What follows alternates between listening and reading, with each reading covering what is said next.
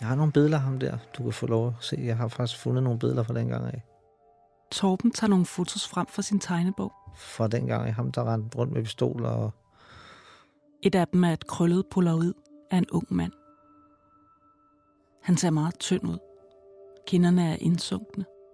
Det ene øje er hævet og blåt. Og hele ansigtet er fyldt med sår, buler og hudafskrabninger. Ja. Det er Torben selv, der er på billedet. Men Torben kalder ham konsekvent for ham der. Det er fordi, det er ikke mig mere. Torben Hein har lagt afstand til den, han var engang. Det er ikke mig mere. I dag er han en helt almindelig, faktisk ret charmerende mand. For nylig charmerede han i hvert fald en stor del af Danmarks befolkning hjemme i stuerne, fredag aften efter aften, når han optrådte i X-Factor.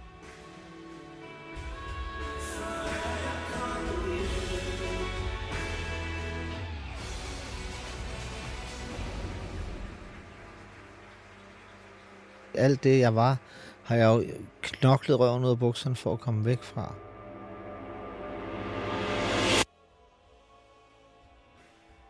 I dag er Torben 51 år. Og har et helt almindeligt liv. Og jeg har aldrig haft det bedre. Han har kæreste og børn og bil og boliglån.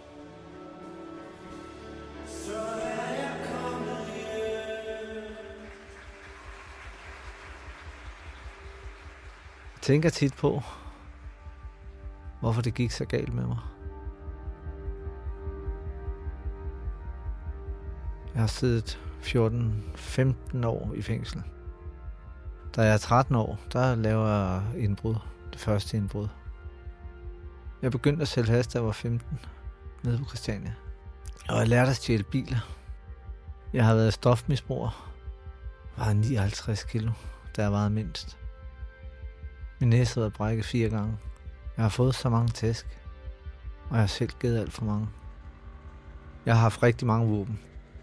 Oversaget jagtgevær, over under side by side, øh, butterfly, springkniv, øh, dolke, totenslager.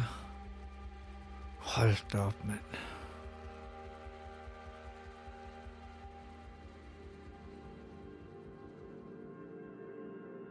Det er et mirakel at komme ud på den anden side. Torben har levet på den rigtige side af loven i de sidste mange år. Men selvom han har fjernet sig fuldstændig fra sin fortid, så hjemsøger den ham stadigvæk. Hvem var den her Torben, der levede alle de her liv? I den her serie tager Torben tilbage til de mørkeste kapitler af sit gamle liv for at finde svar. Jeg vil opsøge de mennesker, jeg kendte dengang, Hvem var Torben? og høre, hvad de kan fortælle om mig. Havde du ikke været der, så tænker jeg, at der er nogen, der var døde, faktisk. Ja, det kunne du sagtens have været. Hvad er det, der får et menneske til at gøre de ting, som han har gjort?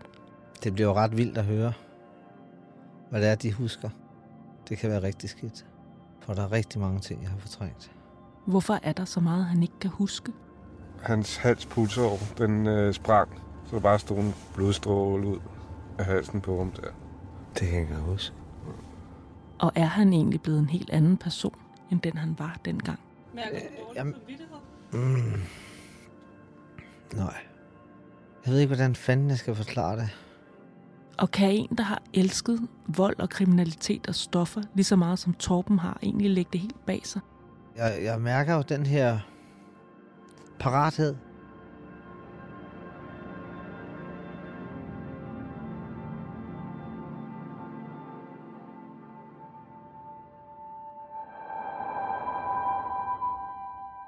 I det her afsnit skal vi tilbage til en tid, hvor Torbens karriere som voldsmand, misbruger og kriminel allerede er godt i gang.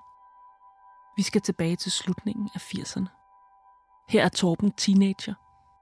Ham og hans venner er juridisk set stadigvæk børn, Vi er en bande.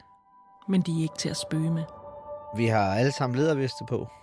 Kommer gående der i vores strækbukser, ledervest og blå huer med sydstatsflag på. Og de kalder sig Daltons, og de er kendt i det meste af København. alle, uden undtagelse, har altid en kniv på sig.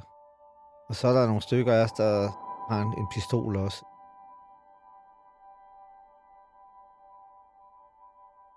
Vi er en hård kerne af, af, af gruppen der, der, der laver indbrud og knækker og laver pengeskab. Og vi er altid klar til at tage ud og, og lave et knæk eller tage et pengeskab. Torben elsker det liv, som Daltons lever.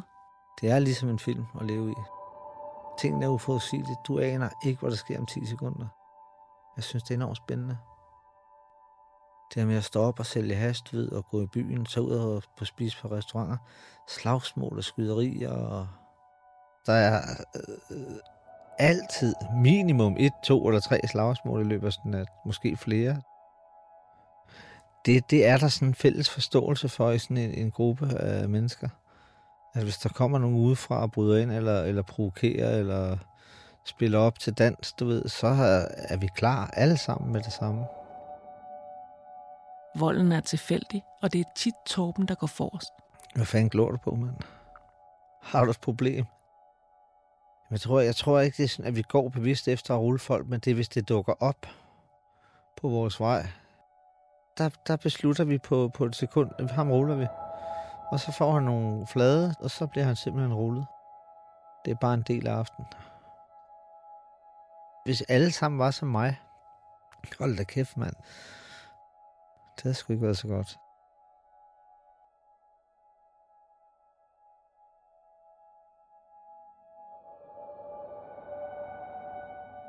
I gruppen er der en, der ikke deltager i volden på samme måde, som de andre gør. Han er ham, der sådan forsøger at trække i den rigtige retning, og Han hedder Mulle. ham, der tit sørger for, at der er nogen, der ikke får nogen på kassen. Eller ikke får så mange på kassen. Udover Torben er Mulle en af de eneste, der kan fortælle om tiden dengang. De fleste, ud over Mulle, er død.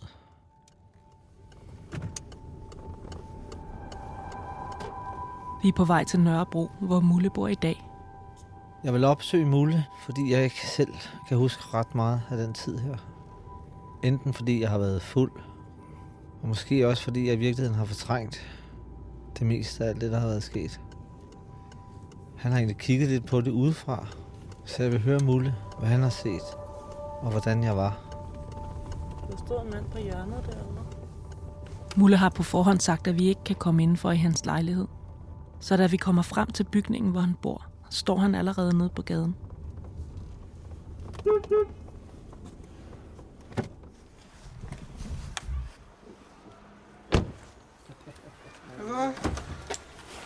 Kom, det går. Jo, det går fint. Hovedet op, benene ned, synes Ja, jeg. ja. Er du ikke ved at blive lidt lille? Det sgu da bare dig, der vokser i højden, mand. Ja, det må det være. Ja, både højt og bredt. bredt, så. ja. Der er lidt varme i røven, og... Mulle bor alene med sin søn. Det er på grund af ham, han ikke vil have Torben op i sin lejlighed. For Mulle har også lagt afstand til det gamle liv. Og så har han lagt afstand til Torben, der på mange måder var meget mere ekstrem, end han var. Nå, så det er derfor også, vi ikke skal derop, eller hvad? Bliver du stadig kaldt mulle? Nej. Det er der faktisk ikke særlig mange, der ved, jeg hedder. Det er sådan lidt øh, mærkeligt, når der endelig er nogen, der kommer og siger det. Så kigger jeg sådan rundt, og var der nu nogen, der hørte det? Vi kører ud til Christiania. Det var herude, Torben og Mulle hang ud dengang. Her stod Torben og hans venner og solgte hash. Og Mulle gik og ønskede sig at blive en del af miljøet. Det, øh, jeg godt kunne lide, det var jo egentlig sammenholdet. Og ja, den måde, der var gang i den på, det var det, jeg godt kunne lide. Altså i selve gruppen. Selvom de er meget forskellige, bliver Torben og Mulle nære venner. Jamen, vi var jo Daltons. Vi var brødre og Ja, søstre. det- Der var ikke så meget pis der. Jeg ville, jeg ville have gjort hvad som helst for dig dengang. Altså, sådan var det. Mulle holder sig lidt i baggrunden, mens Torben er klar til hvad som helst. Der, hvor jeg bevæger mig rundt til dagligt, når jeg står og sælger has, og det miljø, jeg er i, der er tit våben, og der kommer tit folk og sælger våben. De kommer og spørger, om man kan et jakkevær, eller en pistol, eller... Tager de dem tit i en sportstaske. Eller inden for jakken, lommen. Men tit er det jakkevær, Det er sådan det, det første, jeg bliver sådan interesseret i, kan man sige. Det er oversaget jagtgevær. Hele det der med, at det larmer og rekylen, og det tændte mig bare. Jeg køber mit første øh, oversaget jagtgevær, da jeg er 16. Da jeg er 17, køber jeg min første pistol. En seksløber. Trumlerevolver med seks skud i. Og trumlen drejer rundt, når du skyder. Man skal lade den på, på hænden, når du skyder. Og så har du seks skud, så skal du åbne trumlen, hælde patronerne ud og have seks nye patroner i. Når man peger sådan en pistol på en, så skaber det noget respekt med det samme. Nu holder du kraftet med din kæft, du ved, og så, har, så, så er der jo øjenkontakt, og så kan jeg jo se frygten i, i deres øjne, eller i hvert fald nervøsiteten. Det føles jo godt. Så føler det også, som om man har lidt, lidt magt over andre mennesker, kan man sige.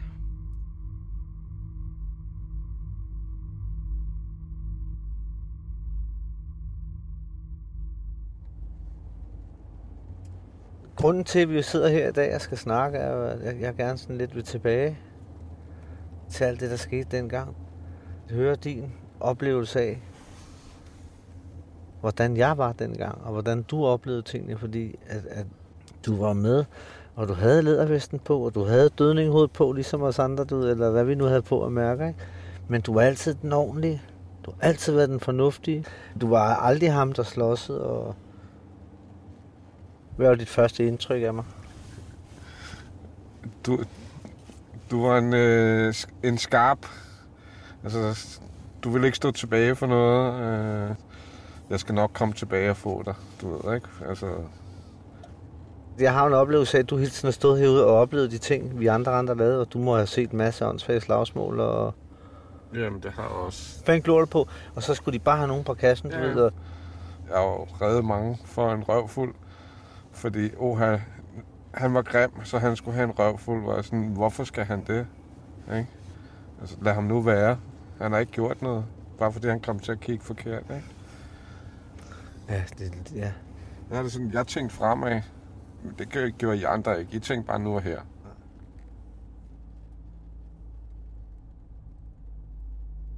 Mulle fungerer som en stopklods, når Torben bliver for voldsom. En stopklods, som Torben i den grad har brug for. Det er mere held end forstand, at jeg ikke slår nogen ihjel i den her periode her. Jeg går rigtig meget med kniv jo. Jeg har altid en kniv på mig, en dolk. Når Mulle ikke er med, eskalerer volden lidt. 1. maj 1989. For eksempel i Fælleparken en dag til et 1. maj arrangement. Hvor Anita kom op og skændes med en eller anden. Torben er der sammen med sin ungdomskæreste Anita. Og så blander jeg mig selvfølgelig, og han er ret stor, ham jeg. Øh, og jeg, jeg kommer i boksekamp med ham, og jeg får nogen på kassen. Og flere gange hopper jeg på og får nogen på kassen. Og så ender jeg tredje gang med at trække den her dolk her. Og så hopper jeg simpelthen på ham og, og hugger den her kniv i ham. Øh, ind over skulderen, kan jeg huske. Jeg punkterer faktisk lungen bagfra på ham. Øh, jeg, kan, jeg kan se hans pupiller. Da jeg stikker ham tredje gang, der vokser hans pupiller, mens vi har øjenkontakt. De vokser simpelthen øh, det er helt vildt. Øh, på, på en, en tiende del af sekund bliver hans, øh, vokser hans pupiller fra, til det fylder hele, hele øjet egentlig. Og så siger han af, og så falder han baglæns. Og jeg, går, jeg ved godt, at det sker. Det er ikke skide godt, det der sker her. Øh. Og så løber jeg ud af fældeparken og hopper ind i en taxa. Jeg har selv blod i hele... Jeg har fået rigtig mange på kassen den her dag også. Jeg bløder også. Og har en masse af hans blod på mig også. Og jeg får et viskestykke af den her taxachauffør, kan jeg huske. Så jeg kan sige, ikke se blød sidder og bløder ud over det hele, for jeg har fået en masse flinger i hovedet også.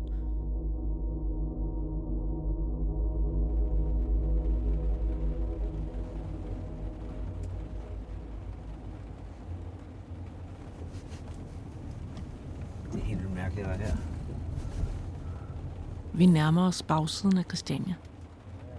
Torben og Mulle vil helst blive inde i bilen. De føler sig utrygge ved alle de unge, der står vagt omkring Pusher Street. Det var ligesom på vagtposter, det der. Han Er, kiggede er lidt lidt, sjovt. ja, ja, vi skal ikke ind og sådan noget, bare rulle Mulle. Det gider vi ikke på Christiania. Torben parkerer bilen. Der er hele tiden skikkelser med hætterne trukket op, der passerer bilen i mørket.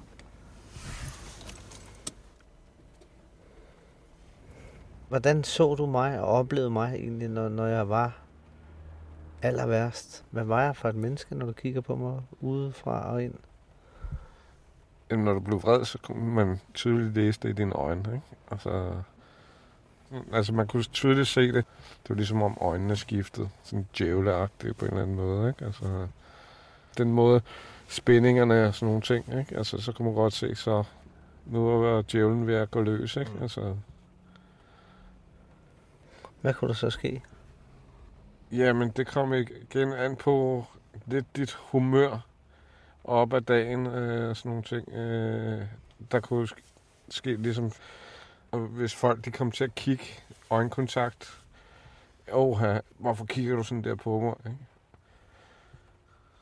Og sådan, nej, lad nu ham være. Han kigger bare øh, sageløs. Øh, fik en tur, øh, hvis de ikke markedet ret, og ja, slap deres ting, jamen, så kunne du blive ved, ikke? Altså. Men, men det var også det var svært, fordi jeg ville jo gerne være en del af gruppen også. Det var ligesom familien, kan man sige, ikke? Altså, så, så det var rigtig, rigtig svært, hvor grænsen lå, men, men det var ikke... Jeg kunne ikke bare stå og kigge på alt. Men nogle gange, så, ja, så var der ikke noget at gøre. Altså, Er der et eller andet tidspunkt, du sådan tænker tilbage på, hvor, hvor jeg har gjort dig bange? Den værste episode, tror jeg, det var, da du var ved at, eller prøvede at rulle en svensker, hvor han, Hvad fanden gjorde jeg? Det, er sådan, det kan jeg ikke engang huske. Hvad har jeg gjort? mm, Stak jeg ham ned, eller? nej, han fik bare så mange slag, sådan, øh, jamen, han var helt færdig. Øh, du blev ved, hvor er dine penge, hvor er dine penge, hvor er dine penge, fordi han, han skulle købe et kilo eller sådan noget der. Men han havde ikke pengene med der. Det, det, det var rigtig frygteligt, faktisk. Hans halspulsår, den øh, sprang, så der bare stod en, en øh, blodstråle ud af halsen på ham der. Jeg står i periferien og bare ser på, at det sker. Det kan jeg ikke huske. Ved du, hvad der skete med ham der? Nej, det kan jeg ikke huske. Jeg kan ikke huske, om han bare blev efterladt, eller hvad han gjorde. Jeg kan bare huske, hvor ja, halspulsåren springer på ham, og det bare står sådan stråle ud der. Men, men han må have overlevet, fordi ellers ville det være noget, jeg kunne huske. Så ville det være blevet omtalt. Men det rører mig rigtig, rigtig meget nu her, hvor vi sådan snakker om det, fordi jeg ligesom får det tænkt igennem på en eller anden måde.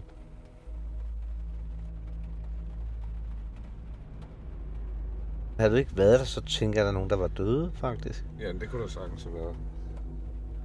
Fordi, ja, hvis der ikke var nogen til at stoppe jer, hvor I var spejlblanke, øh, jamen så var I blevet ved jo.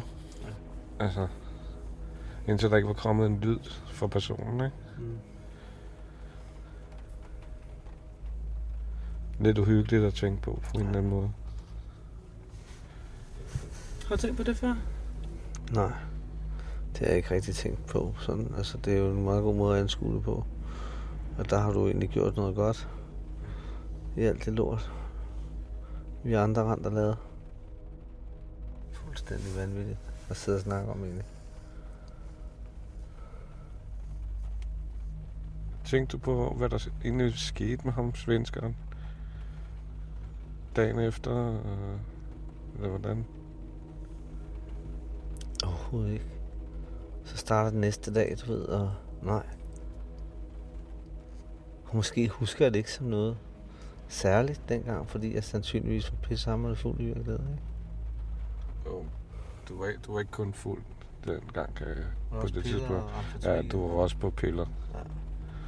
Måske noget snus også. Det, det, du, Ja. der var en stor blandingsmisbrug Ja. ikke, på, på det tidspunkt. Det har været alkohol, piller, amfetamin eller kokain eller noget. Så nej, det tænkte jeg ikke over. Du ved, næste dag, ny dag, du ved, ny side, nyt kapitel, du ved.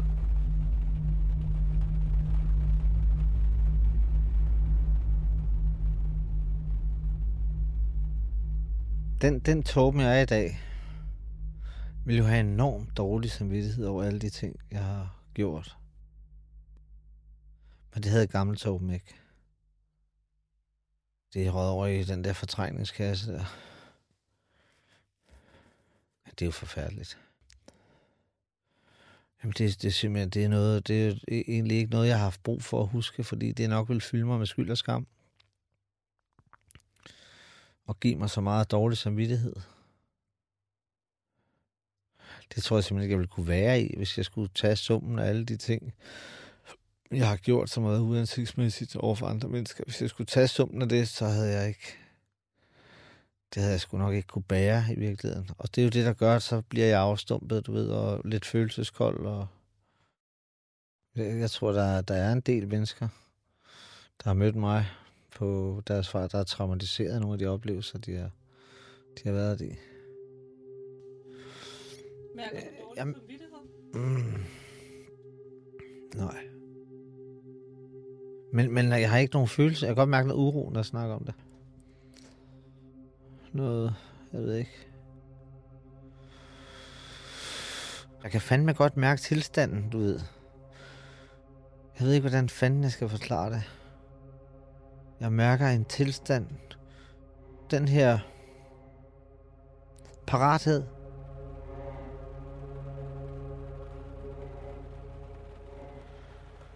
Der, der begyndte at blive for meget for mig, ikke? Er det der, vi mister kontakt med hinanden egentlig? Ja, det er det. Det var også det omkring, at min søn, han begynder at komme til verden og sådan nogle ting. Der var jeg ligesom, bliver nødt til at, at sætte et skjold op for mig selv, og for hans skyld også, ikke? Fordi han var meget sammen med mig, kan man sige. Så der trak du dig?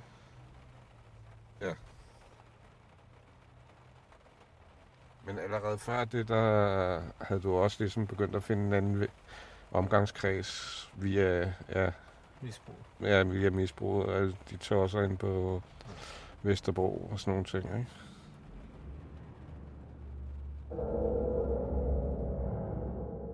Efter at Torben har mistet kontakten til Mulle og har fået nye venner, der ikke stopper ham, går det helt fuldstændig galt. Jeg tror, jeg har drukket en halv flaske vodka og spist to røghypnol, og så bliver jeg ringet op af, af min kammerat. Han siger, at, at, at der er nogen, der har, han har fået nogen på kassen nede på det der diskotek, om jeg vil komme og hjælpe ham med at bytte en røvfuld, som han sagde. Og så siger jeg, ja, jeg kommer. Han er jo min kammerat, og han beder om hjælp, så derfor kommer jeg. Og så tager jeg mit oversaget jakkevær. En håndfuld patroner og et bat og to store knive og smider ned i en sportstaske. Og så går jeg ned i en stjålet bil, jeg har holdende i to gader derfra. Først kører jeg op til lejligheden op i den by, han er i. Og så går vi ned på diskoteket. Han har en salonrifle over skulderen. Og jeg har det her oversaget jakkevær inde på, på maven. Jeg er anspændt. Jeg er langt, langt, langt væk hjemmefra, og jeg er mega meget på udebane, og jeg kender ikke situationen. Og, og selvom jeg har drukket og påvirket af piller, så, så, så er jeg ikke helt tryg ved situationen. Det kan jeg faktisk godt huske. Jamen, vi går ned foran, og jeg kan huske, der sidder rigtig mange mennesker sådan på vej ned mod diskoteket, som ligger nede i et center. De glor jo helt vildt over, øh, vi kommer gående to mand højde, og han har det her gevær hængende over øh, skulderen, og jeg har pandebånd på, og ligner helt klart en, der er ude på ballade. Og så kan jeg huske, at han, han går ind hen imod diskoteket, der står sådan en ordentlig dørmand ude foran og siger, jeg kan huske, han siger, at du må kræfte, man ikke gå, du må ikke gå herind med våben, mand. Og så hiver jeg mit oversaget jakkevær og peger på ham dørmanden og siger, jeg synes kraftigt, men du skal sætte dig ned.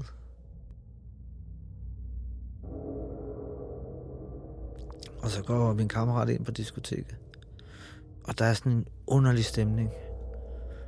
Kan jeg mærke. Der er noget, der ulmer. Ja, der, der er bare en enorm intensitet i luften. Han går ind på et diskotek alene, hvor der sidder 50-100 mennesker. Og jeg står udenfor, så vi er to mennesker. Og jeg er ikke helt tryg i det. Fordi han kommer ud af det her diskotek og siger, at de er her ikke. Og så siger jeg, jeg synes, vi skal komme afsted herfra. Og lige det, han går 3, 4, 5 meter væk fra, fra diskoteket, så vælter det ud med mennesker. 50 mennesker kommer der ud. Og der bliver en råben og en skrigen, og vi står og holder dem op med de her våben her, og uden at jeg er bange, så kan jeg godt mærke, at det, det er en lortet situation at stå i. Og det, der jo sker lige pludselig, er, at der er en, der råber, I kan med bare komme, siger han. Og så hopper han ud af, af mængden og kaster en flaske. Og lige da han kaster flasken, så tager min kammerat geværet op til skulderen og skyder. Og rammer ham i panden. Og han falder til jorden.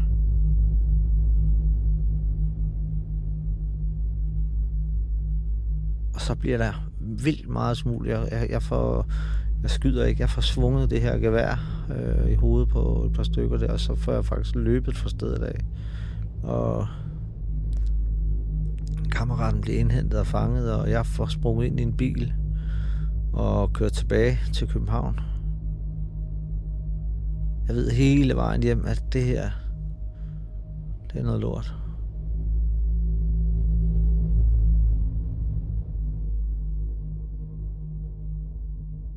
Da jeg kommer ned på gaden dagen efter, og skal ned, jeg tror, jeg skal ned og hente noget morgenbrød, så er der de der ude foran øh, kioskerne med avisoverskrifterne, hvor der står 19-årig ung mand i koma efter skud. Jeg tænker, fuck, du ved.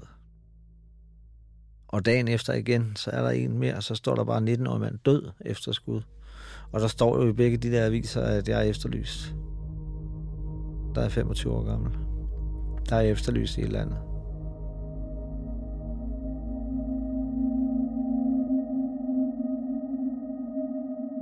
det, der går op for mig, er jo, at, at, at lige pludselig er det blevet til virkelighed, alt det her.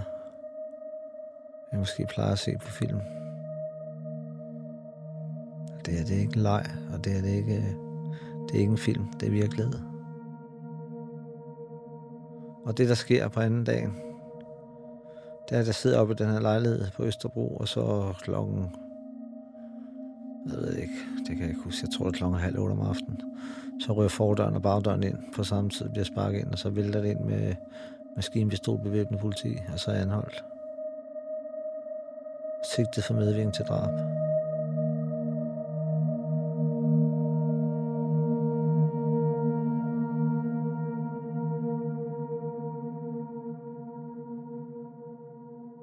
Du har lyttet til første episode af serien om Torben og den mand, han ikke er mere. Om den, han var dengang, han var værst. På den måde er jeg et nyt menneske. Men hvorfor blev Torben hardcore kriminel? Jeg har forandret mig. Jeg aner ikke, hvem fanden jeg var dengang, andet end jeg var en overlever. I næste episode skal vi tilbage til hans barndom for at finde ud af, hvorfor det gik så galt. Jeg kommer ikke fra en anden tryg familie, hvor jeg vidste ikke, hvad der var rigtigt og forkert. Du ved, øh, så jeg sejlede bare med, og så forsøgte jeg bare at blive den allerbedste udgave af ham, jeg var dengang.